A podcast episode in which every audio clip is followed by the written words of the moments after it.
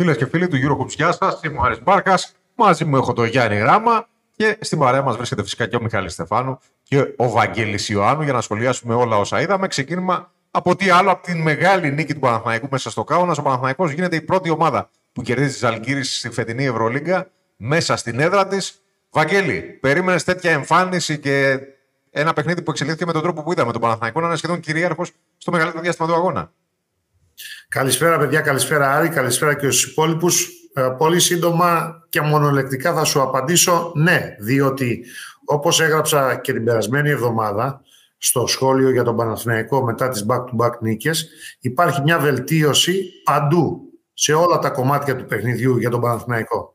Και εδώ θέλω να επισημάνω αυτό που θα αναλύσω και αύριο ε, και σε αυτά που θα γράψω για τον Ολυμπιακό. Κυρίως όμως σε αυτά που θα γράψω για το Παναθηναϊκό ότι στην εξέλιξη της σεζόν θα δούμε πολλά πράγματα διαφορετικά όχι μόνο για τις δύο ελληνικές ομάδες, γενικότερα για τις ομάδες που μέχρι τώρα μας εντυπωσιάζουν στην Ευρωλίγκα. Είναι μια μακρά σεζόν, αλλά θα έχει και πολλές εκπλήξεις δεδομένων των απουσιών των ρωσικών ομάδων. Κάποιες ξεκινάνε καλά, κάποιες δεν θα τελειώσουν καλά. Ο Παναθηναϊκός είναι από τις ομάδες που δεν άρχισε με τους καλύτερους ιονούς, αλλά βελτιώνεται και φτιάχνει χαρακτήρα. Και δύο στοιχεία που τον βοήθησαν για να βελτιώσει το παιχνίδι του σε όλους τους τομείς τις τελευταίες 15-20 μέρες. Ε, θα έλεγα, θα έβαζα και ένα τρίτο, αλλά αυτό ε, δεν έχει σχέση με το καθαρά αγωνιστικό, θα το πω στο τέλος. Τα δύο βασικά. Ε, το παιχνίδι της παράτασης με την Πολώνια, εντός έδρας, που σφυλάτησε το χαρακτήρα του, το πήρε και απέκτησε αυτό που ψυχολογία και καλύτερο χαρακτήρα και ασφαλώς η απουσία του Γκρικόνης. Μια απουσία, ένας τραυματισμός βοήθησε το Ράντονιτ να βρει ρόλους, να ξεκαθαρίσει τα πράγματα, να τα κάνει πιο απλά και να διαχειριστεί καλύτερα ένα πούσιο υλικό που έχει ο Παναθηναϊκός και εξαίρεση βάθος που λείπει στη γραμμή των ψηλών. Αλλά με Παπαγιάννη όπως απόψε, όπως τον είδαμε απόψε, δηλαδή που δεν χρειάζεται να σκοράρει 20 πόντους, έβαλε 6. που χρειάζεται όμως να πάρει τα rebound, πήρε 13 αλλά και να αποτελέσει φόβητρο στο κέντρο της ζακέτα για τους αντιπάλους. Έκανε τρία μπλοκ, βοήθησε πάρα πολύ ε, γενικότερα με την παρουσία του. Με τέτοιο Παπαγιάννη δεν χρειάζεται περισσότερες λύσεις. Ο Γκουτάιτης σήμερα χρειάστηκε να παίξει κάτι παραπάνω από 9 λεπτά. Ο Παναθηναϊκός λοιπόν εκμεταλλεύτηκε εκείνο το ψυχοβγαλτικό παιχνίδι στην έδρα του με την ε, Μπολόνια. Το πήρε, κάνει τρεις ελληνικέ μετά τις back-to-back κερδίζει εκτός έδρας, κάνει την πέμπτη νίκη, μια νίκη απόσταση, θα δούμε και τη βαθμολογία ε, κάποια στιγμή, γιατί έχει ιδιαίτερο ενδιαφέρον και η βαθμολογία. Ε, είναι πολύ κοντά δηλαδή στην οκτάδα, έχει 5-6 ρεκόρ τώρα, ε, η Ζαλγκύρης έχει 6-5, η Πασπόνια έχει 6-5, η Ανατολού Εφές έχει 6-5, πάρα πολύ κοντά δηλαδή. Νο, νομίζω ότι μπορούμε να δούμε τη βαθμολογία όσο μιλάς πάρα πολύ κοντά στο μεγάλο στόχο της οκτάδας ο Παναθηναϊκός. Ε, δεν κοιτάζει προς τα πίσω πλέον. Δεν κοιτάζει τις ε, ομάδες που είναι στις τελευταίες θέσεις με τις τρεις νίκες. Κοιτάζει τις ομάδες που είναι από το 8 και πάνω, από τις 6 νίκες και πάνω δηλαδή. Από την 8η θέση και πάνω, από τις 6 νίκες και πάνω. 5-6, μεγάλη εκτός έδρας νίκη, με χαρακτήρα, γιατί προηγήθηκε και με 19, αν έχω κρατήσει σωστά τις διαφορές και βρέθηκε να απειλείται κάποια στιγμή έχοντας απολέσει το momentum και τη μεγάλη διαφορά από τη γηπεδούχα ομάδα που πλησίασε στους τέσσερις και τους πέντε, αλλά εκεί ξαναβρήκε λύσεις επειδή έχει πλέον στις σωστές θέσεις και με τους σωστούς ρόλους και με ανεβασμένη ψυχολογία και αυτοπεποίθηση τα δύο μεγάλα του αστέρια. Δεν ξέρω ποιος είναι πιο σημαντικός. Μάλλον και οι δύο είναι εξίσου σημαντικοί. Ε, και άλλα παιχνίδια τα παίρνει ο Μπέικον, άλλα παιχνίδια τα παίρνει ο Williams. Σήμερα και οι δύο είχαν καθοριστική συμμετοχή. Ο Williams περισσότερο και από τον Bacon. Ο Bacon μπορεί να λέει ότι ήταν το κομμάτι που έλειπε από το Παναθηναϊκό, αλλά ο Williams ε, ε, έχει πολύ πλευρή συμμετοχή, γιατί ο Bacon πολλές φορές πηγαίνει στην απομόνωση, άλλοτε το βάζει, άλλοτε δεν το βάζει, ενώ ο Williams κάνει περισσότερα πράγματα στο γήπεδο και σίγουρα είναι πιο σταθερός και στην εκτέλεση πίσω από τα 6,75. Επαναλαμβάνω, εκείνο το παιχνίδι με την Πολώνια και ο τραυματισμός του Γκόνη διευκόλυναν το Ράντον και ο Παναθηναϊκός βελτιώνεται από εβδομάδα σε εβδομάδα μεγαλώνει από εβδομάδα σε εβδομάδα ε, και γίνεται ολοένα και καλύτερος. Αν είχε και μία ακόμη λύση ε, του επίπεδου του Παπαγιάννη ή του Williams εκεί στη front line, ο Παναθηναϊκός θα ήταν για μεγάλα πράγματα σίγουρα φέτος. Όχι πως δεν μπορεί να πετύχει καταρχάς τον στόχο της οκτάδας. Και στην άλλη πλευρά, ε, ήθελα να προσθέσω, που δεν έχει σχέση με το σημερινό βέβαια, έναν αστερίσκο, γι' αυτό είπα τρία πράγματα. Ε, το τρίτο είναι ότι τον βοήθησε εκείνη η αναβολή του αγώνα με τον Προμηθέα, γιατί έκανε μια μίνι προετοιμασία ο Παναθηναϊκός για να βάλει τους παίκτες τους σε ρόλους. Εκείνο το παιχνίδι που δεν διεξήχθη, ε, τον βοήθησε να κερδίσει χρόνο δουλειάς, προπονήσεων και να ενώσει τα κομμάτια ο Ράντονης. Σπουδαίος Παναθηναϊκός, με καλή δουλειά και στι δύο του γηπέδου. Δεν άφησε στην ε, Ζαλκίδης πολλά περιθώρια σήμερα, παρότι κάποια στιγμή δέχτηκε πίεση. Και βεβαίως πηγαίνει με άλλο αέρα στο ντέρμπι της Δευτέρας για το ελληνικό πρωτάθλημα πλέον εκεί, που θα συναντήσει τον Ολυμπιακό, που δεν κινείται ακριβώς στην αντίθετη κατεύθυνση, αλλά έναν Ολυμπιακό που παρουσιάζει μια στασιμότητα, ε, πώς λέμε στασιμο πληθωρισμό, μια στασιμότητα ως προς την πρόοδο, ως προς την πρόοδό του. Βαγγέλη, ο, μια και πέρασε ναι. στον Ολυμπιακό, κάνε και ένα γρήγορο σχόλιο για να σε αποδεσμεύσουμε αν είναι. Το σχόλιο μου είναι ότι ο Ολυμπιακός δεν έχει χάσει πολλά από την ήττα του ε, στην πόλη από την ε, ΕΦΕΣ.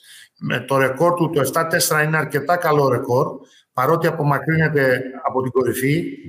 9-2 πλέον η Φενέρ αφού ιτήθηκε ε, και έχασε και, και αυτή το αίτητο ε, στην έδρα της από τη Ρεάλ νωρίτερα σήμερα. Η Ρεάλ στο 8-3, στο 8-3 η Μπαρσελώνα, στο 8-3 η Μονακό.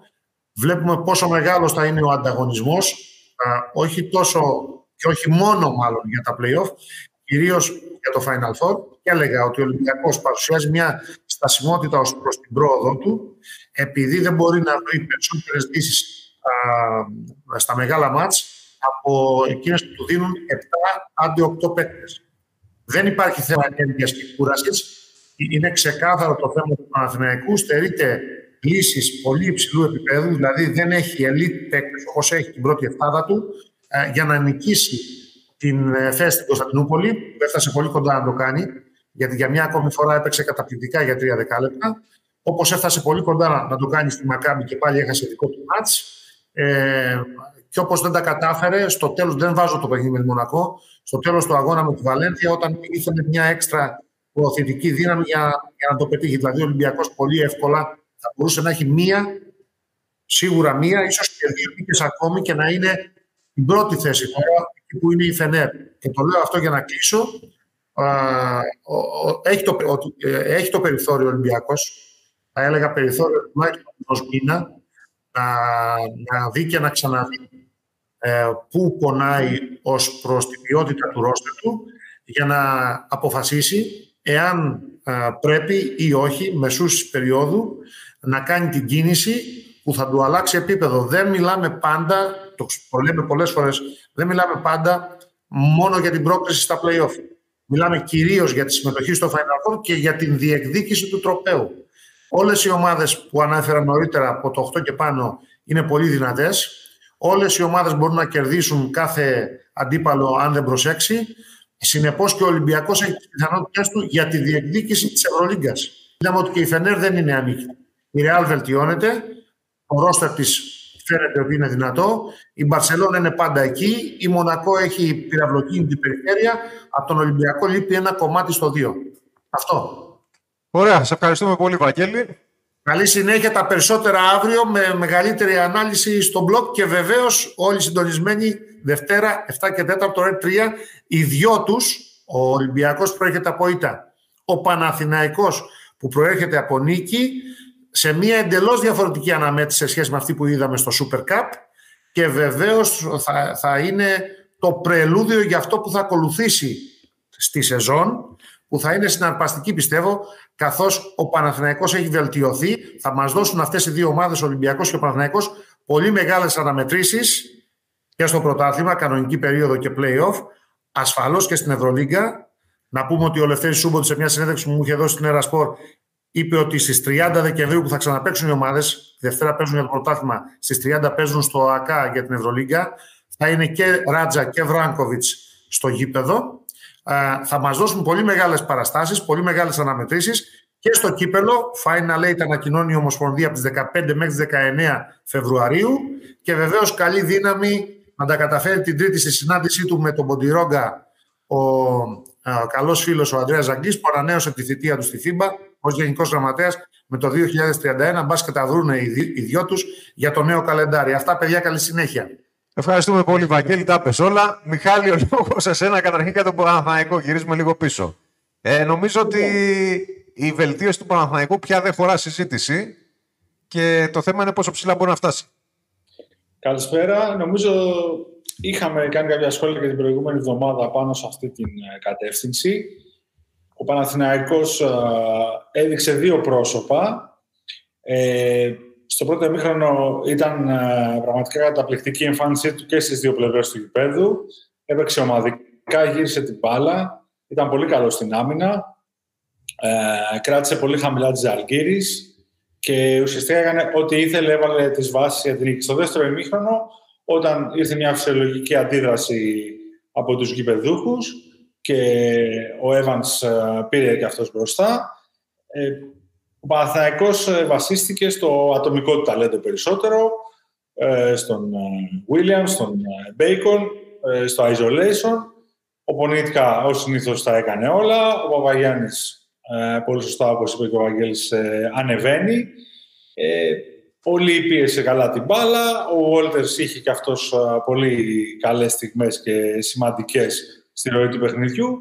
Και η τρίτη συνεχόμενη νίκη πλέον βγάζει τον Παναθηναϊκό από, την, από τα χαμηλά στρώματα, από τα στρώματα της αδιαφορίας θα τα έλεγα εγώ και τον βάζει πολύ, με πολύ μεγάλο ενδιαφέρον ε, στη μάχη της οκτάδας. Αυτό είναι πολύ σημαντικό, πιστεύω, ε, και για όλο το, το μπασκετικό κοινό εδώ στην Ελλάδα. Γιατί πλέον δεν είναι μονόπλευρο το ενδιαφέρον, γιατί όταν δεν, πας, όταν δεν έχεις στόχο και μένεις χαμηλά, όσο και να παρακολουθείς και να σου αρέσει η Ευρωλίγα, είναι διαφορετικό α, να, να κυνηγάς κάτι. Αυτή τη στιγμή ο Μαθηναϊκός φυσικά είναι πολύ νωρίς να μιλήσουμε για προκρίσεις και οχτάδες και αυτό ισχύει για όλους, για πλεονεκτήματα, αλλά είναι μέσα στην κούρσα με τις ομάδες που βρίσκονται εντός και εκτός οκτάδας, τέλος πάντων, σε αυτή την τροχιά. Ε, είναι σημαντικό να υπάρχει κίνητρο και βαθμολογικό. Κανένας δεν, δεν μπορεί να παίζει, ίσως εκτός από την Άλμπα, όπως είπες ε, την προηγούμενη εβδομάδα, ε, χωρίς στόχους. Ο Παναθηναϊκός έχει δυναμική, είναι κάτι που του έχει λείψει και νομίζω ότι θα τον βοηθήσει. Το ΆΚΑ νομίζω ότι θα αρχίσει να ξαναγίνεται πολύ σημαντική έδρα. Ε, αυτές οι τρεις νίκες θα φέρουν ενθουσιασμό. Την επόμενη εβδομάδα ο Παναθηναϊκός ε, πετυχαίνει την ε, Μιλάνο σε ιδανικό momentum για τον ίδιο στη χειρότερη δυνατή κατάσταση εδώ και πολλά χρόνια η Αρμάνη. Βεβαίως προηγείται το ντέρμπι, Οπότε θα τα πούμε και γι' αυτό. Γιάννη, ο λόγος εσένα. Έχεις λόγο να κρινιάξεις. Ναι, ακούστηκε δύο φορές ότι η απουσία του Γκριγκόνης βοήθησε το Ράντον. Σα έχω πει, δεν θα λέμε αρνητικά πράγματα για τον Γκριγκόνης. Θα αρχίσω να αποχωρώ. Ε, έχω να πω κάτι ακόμα χειρότερο. Θα, θα, θα, θα σε λέω, κύριε Θωμαίδη, αποχωρώ. Θα βγάζω το μικρόφωνο που δεν φοράω και θα βγαίνω από την αίθουσα. Ε, απλά θα πω ότι ε, με τον Γκριγκόνη στην ομάδα ήταν η εποχή ακόμα που έχανε ο Παναθηναϊκός. Δεν ήταν ότι δεν έπαιζε καλά κάποιος. Δεν έπαιζε όλη η ομάδα καλά. Γιατί άλλωστε και ο Γκριγκόνης, αφού τον αναφέραμε δύο και τρεις φορές, να πούμε ότι ήταν πρώτος στο Παναθηναϊκό στο Περφόρτη. Ε, ε, θέλω να καταλήξω όμως στο γεγονός ότι ήταν θείο δώρο η προηγούμενη διαβολή με τα δύο εντός έδρας παιχνίδια στο ΑΚΑ ε, δύο μικρομεσαίες, θα τις πω, ομάδες, τη Virtus και τη Βιλερμπάν, ενώ για το επίπεδο συγκριτικά με τις ομάδες. Ασχέδωσαν το πρώτο κρίθηκε στην παράταση. Ο Παναθηναϊκός ήθελε αποτελέσματα, δεν ήθελε νίκες. Γιατί όπως ξέρουμε, αυτή η ψυχολογία είναι πολύ άτιμο πράγμα, με την καλή και με την κακή έννοια. Ε, και το αποτέλεσμα φάνηκε σήμερα. Δηλαδή, είναι τελείως διαφορετικό να πας να παίξεις σε μια έδρα όπως το κάνω, στο οποίο γεμίζει πάντα το γήπεδο, αλλά δεν κρέμονται από πάνω σου οι οπαδοί. Παρότι ήταν άδειτη μέχρι πρώτη, δηλαδή μέχρι το σημερινό παιχνίδι είχε 4-0 ε, στη Ζαλγκύριο Αρίνα η Ζαλγκύρη. Ε, έχεις ψυχολογία να πας να παίξεις, να ξεφύγεις νωρίς με διψήφιες διαφορές και να αντέξεις όταν το παιχνίδι αρχίσει να γίνεται κλειστό. Όπως είπε και ο Μιχάλης και ο Βαγγέλης με το ατομικό ταλέντο. Άλλωστε, ο Μπέικον γι' αυτό αποκτήθηκε. Για να έχεις κάποιον ε, να στο κάνει λίγο έτσι. Ε, τουρλουμπούκια, αναμπουμπούλα, να στο, να στο πλέξει λίγο το παιχνίδι για τον αντίπαλο κυρίως, να μην ξέρει πώς να αντιδράσει. Ε, και υπάρχει πάντα και ο Ντέρικ Βίλιαμ που είναι μόνος στο 4, δεν έχει το άγχος να έρθει κάποιος από πίσω να του φάει τα λεπτά συμμετοχής. Έβαλε 19 πόντους στο δεύτερο ημίχρονο. Ε, δεν χρειάζεται κάτι άλλο. Όχι, εγώ νομίζω ότι είδαμε το ιδανικό πάντρεμα σε αυτό το ματς της φιλοσοφίας στην άμυνα του Ράντονιτς με την απόλυτη εκμετάλλευση του ατομικού ταλέντου και της ατομικής ποιότητας που πια έχει ο Παναθηναϊκός γιατί Μπέικον δεν υπήρχε. Πιστεύω ότι αν ο Μπέικον υπήρχε από την αρχή της σεζόν, όλη η αξιολόγηση του Παναθηναϊκού θα ήταν πολύ διαφορετική. Θα ξεκινούσαμε από μια πολύ διαφορετική συζήτηση. Ε, και τώρα βλέπουμε έναν Παναθηναϊκό ο οποίος πραγματικά, παρότι από την προηγούμενη εβδομάδα εγώ ήμουν και παραμένω επιφυλακτικός, μπαίνει στη συζήτηση στο playoff. Αυτό είναι νομίζω το μεγάλο κέρδος από αυτές τις τρεις ερηνίκε. Πέρα από την ψυχολογία που αποκτάει η ομάδα, πέρα από τη δεδομένη βελτίωση που είδαμε και πέρα από το χρόνο που κερδίζει για να βελτιωθεί και να παίξει ακόμα καλύτερα, νομίζω ότι αυτό που πια αλλάζει είναι η συζήτηση στον Παναθηναϊκό. Πια ο Παναθηναϊκός συζητά για το πώς θα προλάβει τα play-off, όχι για το πώς θα ξεπεράσει την τραυματική περσινή σεζόν. Ήταν καλό που ήμασταν ακόμα νωρίς στη σεζόν και είμαστε ακόμα νωρίς στη σεζόν. Είδε το λάθος ή την ανορθογραφία που διαβάζουμε δεξιά και αριστερά ή ακόμα και γράφουμε κι εμείς με την απουσία ενός παίχτη στην επίθεση όπως είναι ο Μπέικον και γενικά πόνταρε περισσότερο στην άμυνα παρά στην επίθεση. Και όπως έχουμε πει ξανά και ξανά, το μπάσκετ έχει αλλάξει και περνάει περισσότερο ο έλεγχος στο ταλέντο των παιχτών παρά στις οδηγίες του προπονητή. Δηλαδή έχει αλλάξει λίγο και η ισορροπία. Ε, οπότε ήταν μικρές οι αποστάσεις με την Οχτάδα. Μπόρεσε και κάλυψε δηλαδή τρεις νίκες. Σε φέρναν ήδη στη ζώνη των playoffs. Και άλλες φορές θα λέγαμε, ξέρω εγώ, είναι ο Μπέικον ε, μεταγραφή μεσούς της περίοδου, ούτε καν μεσούς της περίοδου. Ήμασταν πολύ νωρίς ακόμα. Οπότε αυτό ήταν το θετικό. Ήταν τα αντανακλαστικά να πάρει να παίχτη αυτού του επίπεδου και να τον εντάξει όσο το δυνατόν γρηγορότερα γινόταν. Ε, βοήθησε η διακοπή για τα παράθυρα, βοήθησε ένα μάτσο που δεν έπαιξε στην Α1, θυμάμαι καλά, που δεν πήγε ο Με τον Προμηθέα. Με τον Προμηθέα. Είχε λίγο χρόνο παραπάνω. Ακούω και αυτό που λέμε όλοι για τον Γκριγκόνη, ασχέτως αν δεν συμφωνώ στο πώς ακούγεται. Ε, Τώρα εντάξει, χρειάζεται και ο ένα παίχτη ακόμα. Εκεί στη φροντρά λίγο να υπάρχει να, να κάνει ναι, τα κενά κυρίως. Δηλαδή δεν γίνεται να συνεχίσει ο Ντέρι Williams στον ίδιο ρυθμό έτσι. 31 ακόμα από το NBA πριν 4-5 χρόνια, αλλά κάποια στιγμή θα αρχίσει να μην τραβάει και αυτός θα του βγει η κούραση. Και δεν θα έχεις ποιον να, να έρχεται από πίσω. 5-6 Παναθυναϊκό. Ένα έτη το έσπασε. Έσπασε και τις Βενέρμπαχτσε δεν υπάρχουν ομάδες που είναι άτρωτες. Ακόμα και ο Ολυμπιακός είδαμε ότι και αυτός. Αλλά ο Ολυμπιακός εδώ και καιρό δεν είναι άτρωτος. Ε, ο Ολυμπιακός έχει την αφέλεια κατ' εμένα να χάνει εύκολα τις διαφορές. Όσο γρήγορα μπορεί να γυρίσει ένα μάτσο, πλέον μου φαίνεται ότι πιο εύκολα μπορεί να το χάσει. Δεν ξέρω αν παίζει με την εφέση ή όχι. Δίνεις εξαιρετική πάσα, αλλά πριν πάω. Σχεδίαζα εδώ και δύο λεπτά που μιλάγα. Πριν πάω στο Μιχάλη για να μιλήσουμε γι' αυτό, θέλω να θέσω ένα άλλο θέμα στο τραπέζι που αφορά και εσένα. Όσο και αν ακούγεται παρανοϊκό, με αυτό που έχουμε δει μέχρι τώρα, πιστεύω ότι ο Κάναν μια χαρά θα τέριαζε στον ε, Παναθηναϊκό για να κάνει τη δουλειά που έκανε ο Άντριου Άντριου στο ξεκίνημα της σεζόν και εξαφανίστηκε γιατί περιμένουμε τη λύση συμβολίου του που ακόμα δεν έχουμε δει. Και ο Γκριγκόνη, αν έπαιζε στον Ολυμπιακό έτσι όπως είναι δομημένος, με την ικανότητα που έχει στο σουτ, θα φαινόταν δύο φορές καλύτερος. Συμφωνείς, Μιχάλη; Ε, ναι, έτσι όπως το λες, ε, θεωρητικά θα μπορούσε να, να λειτουργήσει. Ε, ειδικά για τον, ε, ειδικά για τον Κάναν στο Παναθηναϊκό. Ε, αλλά και ο Γκριγκόνης, επειδή είναι αρκετά κάθετος παίχτης, ε, που παίζει με την μπάλα και έχει και εκτέλεση, έχει και...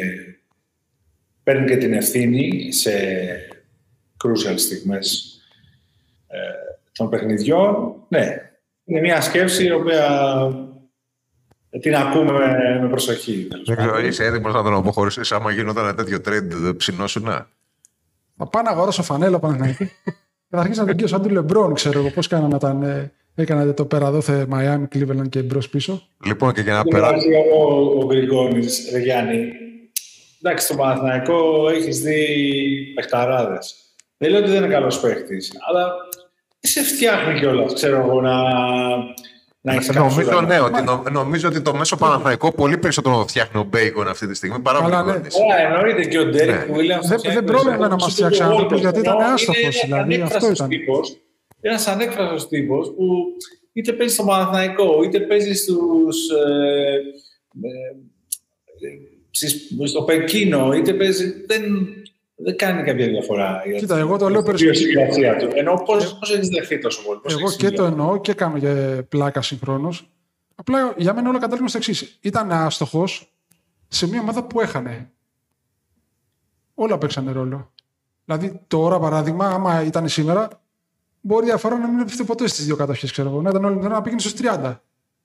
Και να έχει αρχίσει η εκπομπή, να έχει βγει η εκπομπή από την τρίτη περίοδο, παράδειγμα. Όχι όταν αφού του τέλειωσε το μάτς. Γενικά πιστεύω ότι οι παίκτες που προέρχονται από τον οργανισμό της Αλγύρης ε, είναι λίγο ρίσκο να τους βλέπεις έξω από αυτά τα νερά. Ο Γκριγκόνης ουσιαστικά έπαιξε πολύ καλά στην Τενερίφη με τον Γιώργο Ρομπόγρη. Ε, αλλά στην Τζέσσεκα που πήγε με πολλές προσδοκίες Ναι, έτσι και έτσι. Ναι, δεν αλλά πρόσεχε, επιβεβαίωσε Ήταν τη σε φήμη σεγά που όμως, τον δηλαδή. ακολουθούσε. Πόσοι άλλοι υπήρχαν. Ναι, υπήρχαν, αλλά ξέρεις τι, και ο, και ο Λούντμπερ πήγε στη ΔΣΚΑ ως μια λύση ανάγκης από το πουθενά, αλλά είδες ότι κατευθείαν βρήκε το ρόλο του και το χώρο του και την οδηγούσε επιθετικά. Ενώ δεν ήταν ότι υπήρχε μόνο ο Κλάιμπερν ή ο Σβέτ. Υπή- Υπήρχαν και ευκαιρίες για παίχτες που ε, δεν θα ήταν ε, εξασφαλισμένος ο χρόνος και ο ρόλος τους. Καλά, και ο, Τέλος πάντων, ο Γκριγκόνης ε, δεν είναι παίκτης για έχει διαφορά. όλη γερολική τιμή, θα έτσι; δούμε τον, ε, τον Γκριγκόνη παράδειγμα. σε ένα Παναθηναϊκό πιο στρωμένο. Βέβαια, εμπεριέχει και το ρίσκο του να ανακατευτεί λίγο πάλι το πράγμα, αλλά δεν είναι λογική να λες για έναν παίκτη σου ευτυχώς που τραυματίστηκε. Όσο και αν στην πράξη αυτό φαίνεται να... Εντάξει, Ναι, κοίτα, είναι- Μι- είναι- Μιχάλη, ναι. προ, προφανέστατα, άμα ήταν υγιής ο Γκριγκόνης, μπορεί να βλέπαμε και καλύτερα πράγματα. Το ότι τραυματίστηκε, αυτό λέω. απλά πιστεύω ότι βοήθησε στην οικονομία του χρόνου να μοιραστούν πιο εύκολα οι ρόλοι, γιατί πολύ απλά δεν υπήρχαν και πολλές περισσότερες λύσεις. Με αυτή Έτσι την όπως- έννοια, έτσι νομίζω όπως ότι αυτό το λες. Μα συμφωνούν ναι, όλοι. ναι, ε, με, με αυτό λέω και εγώ εξ αρχής. Δηλαδή, ακούγεται πολύ άσχημο να λες για κάποιον ο τραυματισμός βοήθησε. Δηλαδή, παλιά στις εφημερίδες θα έτρωγες σε τενεκές στο κεφάλι άμα έλεγες κάτι τέτοιο. Εντάξει, οκ. Αλλά δεν, ε, αγωνιστικά μπορεί να γίνει κάτι τέτοιο αν υπάρχει συνοστισμός σε μια ομάδα Ναι, ή σε ναι. μια θέση. Και Να, ξε, κάποιος- να ξεμπερδευτεί πιο εύκολα το πράγμα. Αυτό το Ναι, έχουμε δεν δει πολλές είναι φορές κακό, να Δεν είναι γίνεται. κακό, αλλά ο Γκριγκόνης είναι νωρίς να, να κρυφεί. Ναι, ναι. να Θα σου πω όψουμε. κάτι, σκέψου το εξής. Γιατί; Έβαλε ο Μπέικον 11 στο πρώτο ημίχρονο. Οκ. Μετά έβαλε άλλους 8 σκόρπιους. Έβαλε 19 Derek Williams στο δεύτερο. Εάν ο Derek Williams δεν έβαζε 19, ήταν ένα κακό βράδυ. Σε ποιον θα στραφόταν ο Παναθηναϊκός για να βάλει πόντους; Δηλαδή, από αυτή την έννοια το λέω. Δεν, δεν μου είχε καλά στα αυτιά εμένα. ναι, μα Δεν προφανώς λέω ότι δεν είναι κάποιος θέλει ο προκατειλημμένα. Γκριγκόνης. Και όπως είπα, το Όσο ακούω πια. ότι ξεμπλέχτηκαν λίγο τα πράγματα, αλλά μια, δύο, τρεις. Προφανώς- Προφανώς και δεν, δεν περισσεύει αριθμητικά, γιατί ο Παναθηναϊκός αυτή τη στιγμή ε, πρέπει οπωσδήποτε να μείνει υγιής. Δηλαδή, ναι, και ένα πολύ κλειστό ρωτήσεων αναγκαστικά εκ των αν πραγμάτων. χάσει, το, αν χάσει τον Derek Williams, ή αν χάσει τον Παπαγιάννη, ή αν χάσει τον το Bacon, δεν έχει λύση. Αν χάσει τον Waters, όπως τον είχε χάσει στην αρχή της σεζόν, δεν έχει λύσεις. Ε, οπότε, από αυτή την έννοια, ο Γρηγόνης μόνο ο παρήσακτος δεν είναι. Το θέμα είναι ότι ε, μαζί με τον Πονίτικα ε, και τον Bacon, λίγο μπερδεύεται το πράγμα ως προς το πού θα παίξει ποιος με ποιο δίδυμο κτλ. Άμα για μένα δεν μπερδεύεται το πράγμα. Ο Πονίτικα μπορεί να παίξει από το 1 μέχρι το 3. Αλλά πού θα παίξει; Αρκεί ο Γκριγκόνης να μην ανεβαίνει στο 3, έτσι. Να παίζει στο 2. Όλοι χωράνε. Όλοι οι καλοί στο Παναθηναϊκό χωράνε γιατί είναι λίγοι οι καλοί. Το έχω ξαναπεί. Δεν είναι καιρός για, είναι να, και στην πράξη, για ελληνοποίηση, είναι να, που είναι ο θεωρητική Ματζούκας και κουβέντα που αυτή είναι τη ένας και που είναι ο στιγμή. άλλος. Γιατί Δεν χωράνε και ο όλοι. Γκρικόνης άλλο Παναθηναϊκό άφησε, άλλο θα βρει. Ναι, ναι. Ε, και πρέπει να το δούμε στην πράξη αυτό για να το κρίνουμε. Ναι, ναι, αυτό. Λοιπόν, να πούμε τώρα για τον Ολυμπιακό και για την κακή συνήθεια που βλέπουμε να αναπτύσσεται μετά το τέλος της τρίτης περίοδου να του λείπει, εντάξει, όχι ο Γκριγκόνης, μην το χοντρίνουμε συγκεκριμένα, αλλά να του λείπει λίγη φρεσκάδα, λίγη ποιότητα, μία ακόμα λύση. Η οποία μπορεί να υπάρχει εκ των έσω, αλλά δεν τη βλέπουμε στην πράξη να γίνεται και νομίζω ότι αυτή είναι η μεγάλη διαφορά. Ότι είδαμε έναν Ολυμπιακό στο ξεκίνημα της σεζόν στα δύσκολα στο φινάλε αγώνων όπως συνέβη με την Παρσελόνα και με τη Real Madrid να έχει τους παίκτες στα πόδια και τη διάθεση για να τελειώσει με ιδανικό τρόπο τα παιχνίδια και τώρα βλέπουμε τον Ολυμπιακό στην τελική ευθεία να μην έχει το ίδιο καθαρό μυαλό, εγώ θα έλεγα να μην έχει τις ίδιες δυνάμεις. Είτε πνευματικές είτε σωματικές. Ε, με την ΕΦΕΣ χθες πρώτον, είναι αυτό που είπα μόλις τώρα, πριν από 5 δευτερόλεπτα, 6-7 τώρα, ε, παίζει με την ΕΦΕΣ. Δεύτερον, είχε 15 στα 30 τρίποτα ΕΦΕΣ. Όχι. Νομίζω ότι ήταν. ε, Ε, ε, το, να Εσύ χάσει, λες το γενικό. να χάσει από την ΕΦΕΣ εκτός έδρας δεν είναι ντροπή. Και με, με- και με άλλο τρόπο να έχανε ο Ολυμπιακός, η μεγάλη εικόνα δεν άλλαζε. Εγώ λέω για αυτό που δείχνει ο Ολυμπιακός. Δηλαδή, ο Ολυμπιακός για 30 λεπτά α- απέναντι σε έναν αντίπαλο σαν την ΕΦΕΣ στεκόταν ως ίσο προς ίσο. Στο τέλος, είδαμε ότι ενώ η ΕΦΕΣ έβρισκε λύσεις, ο Ολυμπιακός δεν είχε τα ανάλογα αποτελέσματα στην επίθεση κάνοντας πάνω κάτω τα ίδια πράγματα που έκανε σε όλο το ματς. Ε, αυτό μπορείς να πεις ότι ήταν απλά θέμα ημέρας. Ήταν θέμα αστοχίας στο φινάλε. Οκ, αυτή είναι μία εξήγηση. Αλλά το έχουμε δει να γίνεται πια για τρίτο διαδοχικό ματς. Το ίδιο είδαμε να γίνεται κατά μία έννοια και με τη Μακάμπη. Οπότε πιστεύω ότι πια η συζήτηση πρέπει να γίνει στο επίπεδο του κατά πόσο ε, μετά από το εξαιρετικό ξεκίνημα στη σεζόν, τώρα είτε κάνει κοιλιά ο Ολυμπιακός, είτε φαίνεται ότι δεν μπορούν να ακολουθήσουν στο επίπεδο των 6-7 πολύ καλών του παιχτών οι υπόλοιποι οι οποίοι αποκτήθηκαν για να έχουν ένα λόγο ρόλο. Ξέρεις τι, με τη Μακάμπη το έχασε το παιχνίδι ο Ολυμπιακός. Χθες. Το κέρδισε η ΕΦΕΣ. Δηλαδή, γιατί ήταν η Συμφωνούμε, ΕΦΕΣ. Από αυτή την συμφωνούμε. έννοια το πω περισσότερο. Αλλά, Από- ε, Μιχάλη, και εδώ θέλω και τη γνώμη μου. Σου φαινόταν ότι ο Ολυμπιακός στο τέλος δεν μπορούσε να ακολουθήσει. Ε, καταρχήν, να ξεκαθαρίσουμε λίγο, νομίζω, το πώς σχολιάζεται ένα παιχνίδι υπό την έννοια ότι ναι, ε, η ΕΦΕΣ είναι η καλύτερη ομάδα στην Ευρώπη, αυτή τη στιγμή είναι σε, σε καλή κατάσταση, δεν υπάρχει κανένα πρόβλημα να πας και να χάσεις την έδρα της. Ενώ ε, δεν μπορεί να βγει κάποιο αρνητικό συμπέρασμα ή να πάρεις αποφάσεις από μια τέτοια ήττα. Ή από οποιαδήποτε ήττα αν θέλεις, αλλά ας μην το πάμε. Ε, ειδικά, ειδικά από ένα τέτοιο μάτς και ένα τέτοιο αποτέλεσμα. Αυτό, αυτό είναι κάτι το οποίο είναι δεδομένο. Ο Ολυμπιακός, όπως δεδομένο, μπορεί να είναι ότι θα πάει στη Μακάπη και θα κατηγορήσει το γήπεδο γιατί τα βάλαν όλα, είναι αθλητικοί, οι Αμερικάνοι έχουν έδρα, ε, δεν υπάρχει κανένα πρόβλημα. Ε, αυτά συμβαίνουν και τα βλέπουμε να συμβαίνουν κάθε εβδομάδα. Από εκεί και πέρα, ε, η συζήτηση έχει να κάνει με το γεγονός ότι ο Ολυμπιακός ο ίδιος δημιουργεί με την εικόνα του τις προσδοκίες για, 20, για 25-30 λεπτά και στο Τελαβή και στην, ε, και στην Κωνσταντινούπολη. Δηλαδή, ο ίδιος σου, σου λέει ότι εγώ κυριαρχώ στο παιχνίδι. Ε, έχω έρθει εδώ να κερδίσω, είμαι καλύτερος. Δηλαδή, αυτή είναι η εικόνα που αποκομίζεις από το μάτς. Και μετά λες, τι συνέβη; Ξαφνικά ε, θυμήθηκε να παίξει η ΕΦΕΣ, να πατήσει τον γκάζι; Μπορεί. Ε, το ίδιο έγινε και με την ε, Μακάμπη; Μπορεί. Η αλήθεια είναι κάπου στη μέση, ότι προφανώς και ο γηπεδούχος θα εντείνει την πίεσή του στο τέλος για να γυρίσει το παιχνίδι, όπως το έχει κάνει και ο Ολυμπιακός πολλές φορές. Ε, είναι, είναι κάτι το οποίο δεν μπορεί να μας προκαλεί έκπληξη ότι θα παίξει με πολύ περισσότερη ένταση ε, στα τελευταία 12 λεπτά όταν βρίσκεται πίσω με 8, 10, 13 πόντους διαφορά. Θα τα δώσει όλα. Και εκεί πρέπει να δούμε τι δεν λειτουργεί για τον Ολυμπιακό. Ε, εγώ βλέπω ότι όταν η πίεση ανεβαίνει και μπασκετικά τρώει ξύλο, δεν είναι εύκολο να συνεχίσει τις ίδιες συνεργασίες με την ίδια ταχύτητα, το ίδιο spacing. Οπωσδήποτε σου χαλάει το μυαλό η πίεση του αντιπάλου. Εκεί λείπει ένας παίκτης που θα μπορέσει να προσφέρει ένα-δύο ε, εύκολα καλάθια με ατομικές ενέργειες. Ο Ολυμπιακός πέρυσι είχε το τόσο, φέτος δεν έχει κάποιον. Ε, γιατί ο Κάναν δεν τον υποστηρίζει αυτό το ρόλο. Δεν, δεν βρίσκεται και στο γήπεδο αλλιώς για να το κάνει. Και δικαίως δεν βρίσκεται στο γήπεδο. Ε, με την εικόνα που έχει δείξει.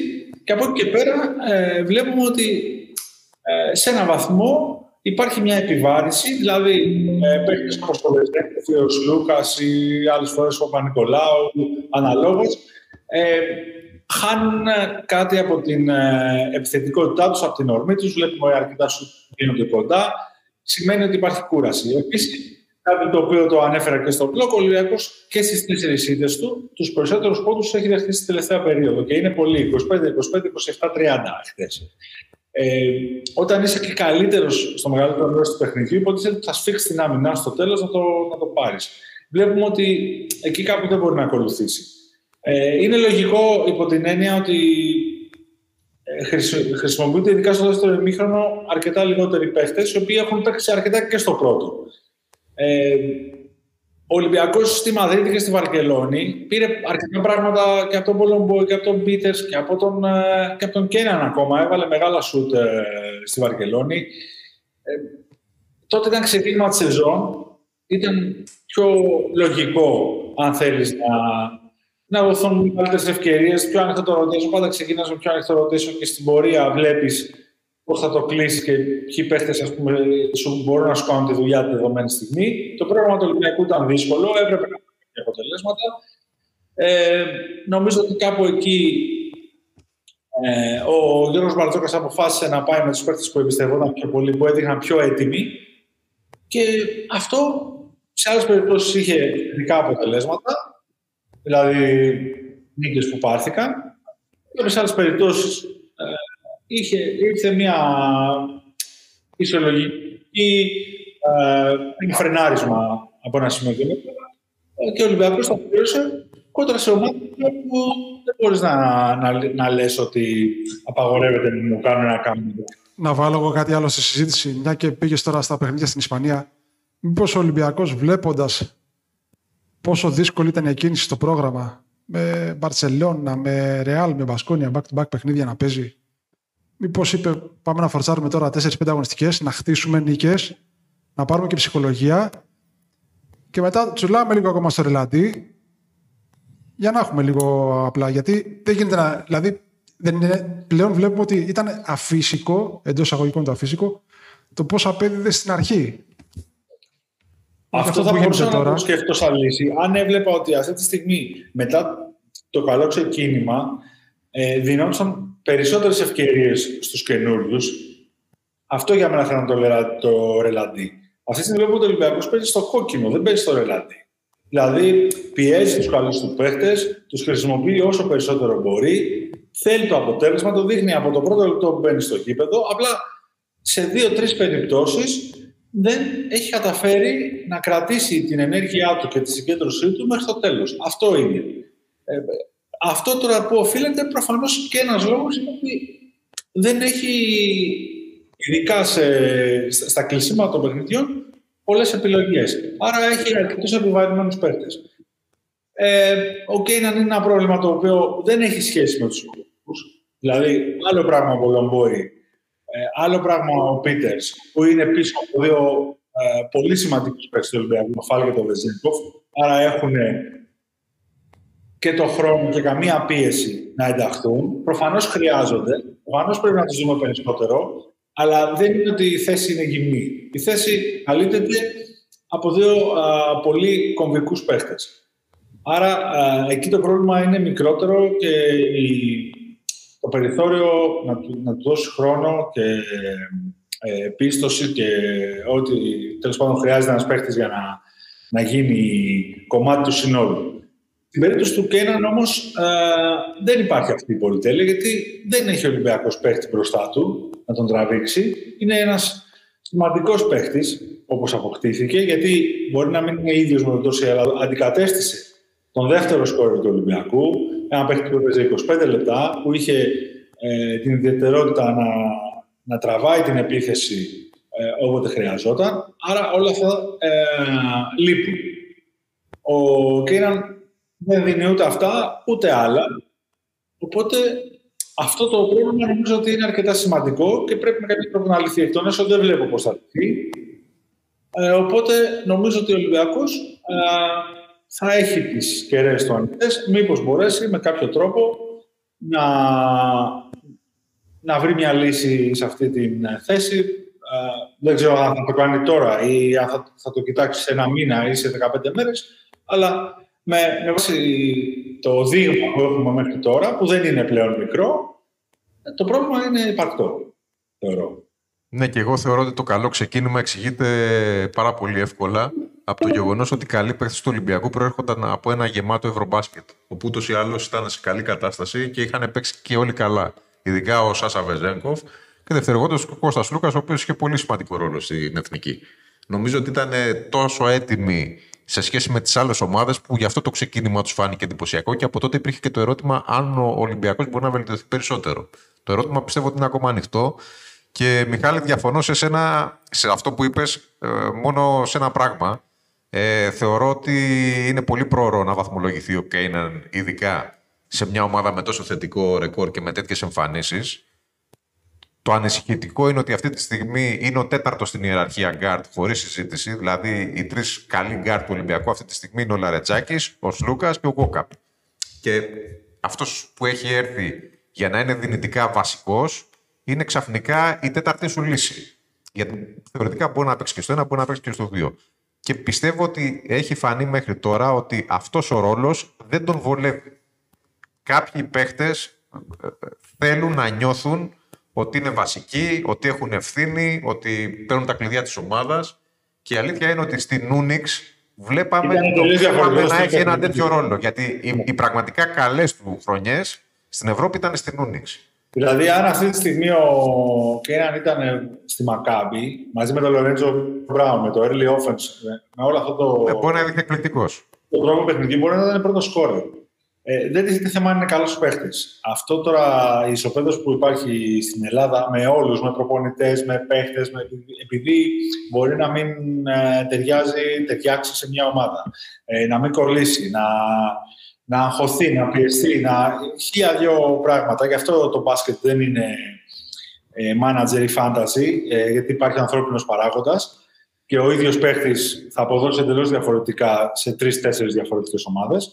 Ε, νομίζω ότι προφανώς και αν ο Ολυμπιακός θέλει να του δώσει χρόνο, έχει κάθε δικαίωμα να το κάνει.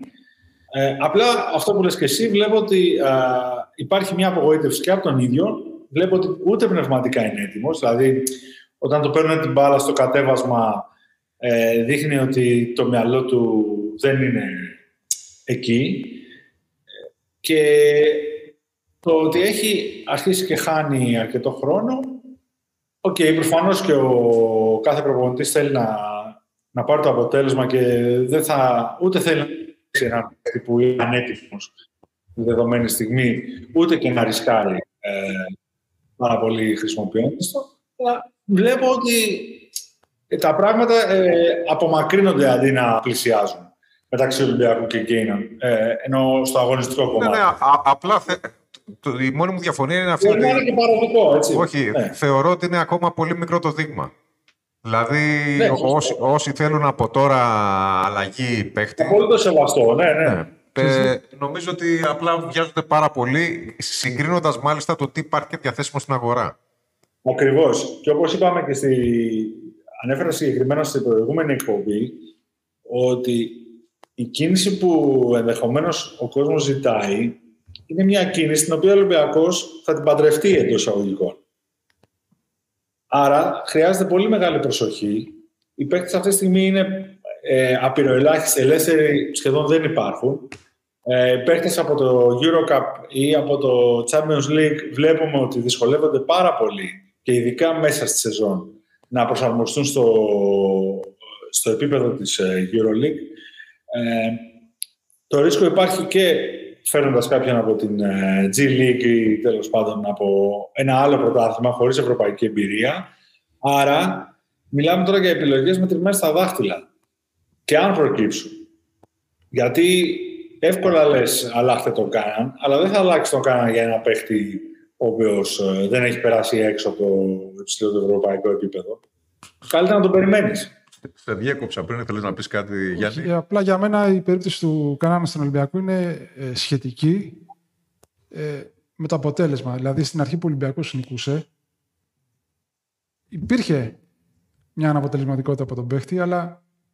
Η γκρίνια δεν ήταν σε αυτό το επίπεδο. Σκέπαζε το αποτέλεσμα. Και μην, μην ξεχνάμε ότι στις πρώτες αγωνιστικές, παράδειγμα, ο Λαρεντζάκης ήταν ο πιο αποτελεσματικός παίκτης στην τέταρτη περίοδο. Δηλαδή, αν έπαιζε καλά ο Κάναν, δεν θα υπήρχε αυτό. Δηλαδή, το είναι συγκινητικό ε, τώρα, απ' την άλλη, δεν μπορεί και ο Ολυμπιακός να έχει ε, 12 παίκτες και να είναι όλοι άξιοι και να πρέπει να παίξουν όλοι.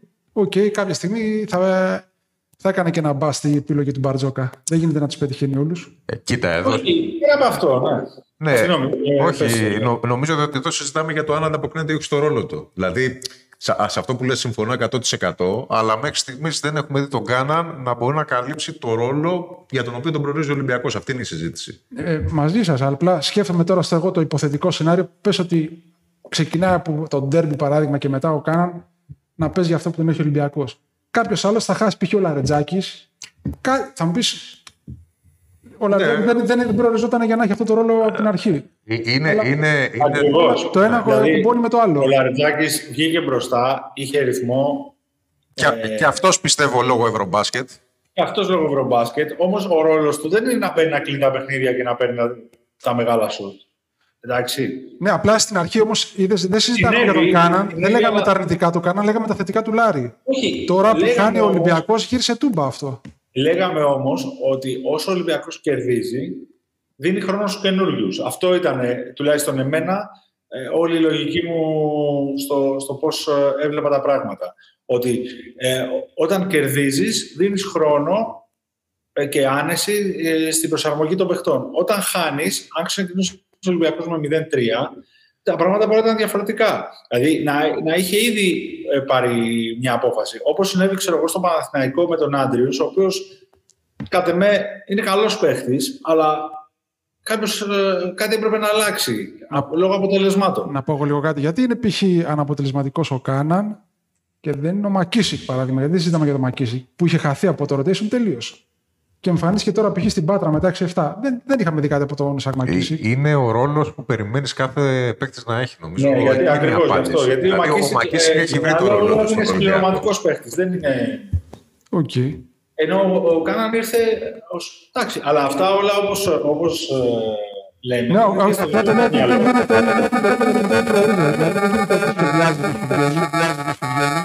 θα το κάνουν όλες οι ομάδες. Ναι, προφανέρατα, αλλά αυτό δεν θα πω για ομάδα με ομάδα, γιατί σε ομάδες είναι διαφορετική κατανομή των χρημάτων Δηλαδή, αν θες τη γνώμη για το πώς θα μπορούσε ο Ολυμπιακός να ζητήσει τώρα μια κατάσταση, μάλλον είναι ρίσκο, είναι ρίσκο, δεν κάνω ό,τι και να γινόταν. Πιστεύω να παραδείξουμε το να παραδείξουμε λίγο την τζίλια για να έχω μια ακόμα και να μπορώ αν μου βγει, θα το χρησιμοποιήσω ακόμα περισσότερο. Δηλαδή, και αυτό το λέω γιατί. Και αυτό το λέω γιατί είμαι τρομερές λιμπάδες, σε τρομερές λιμπάδες που και καλώς ήρθε, πενέρπεξε ο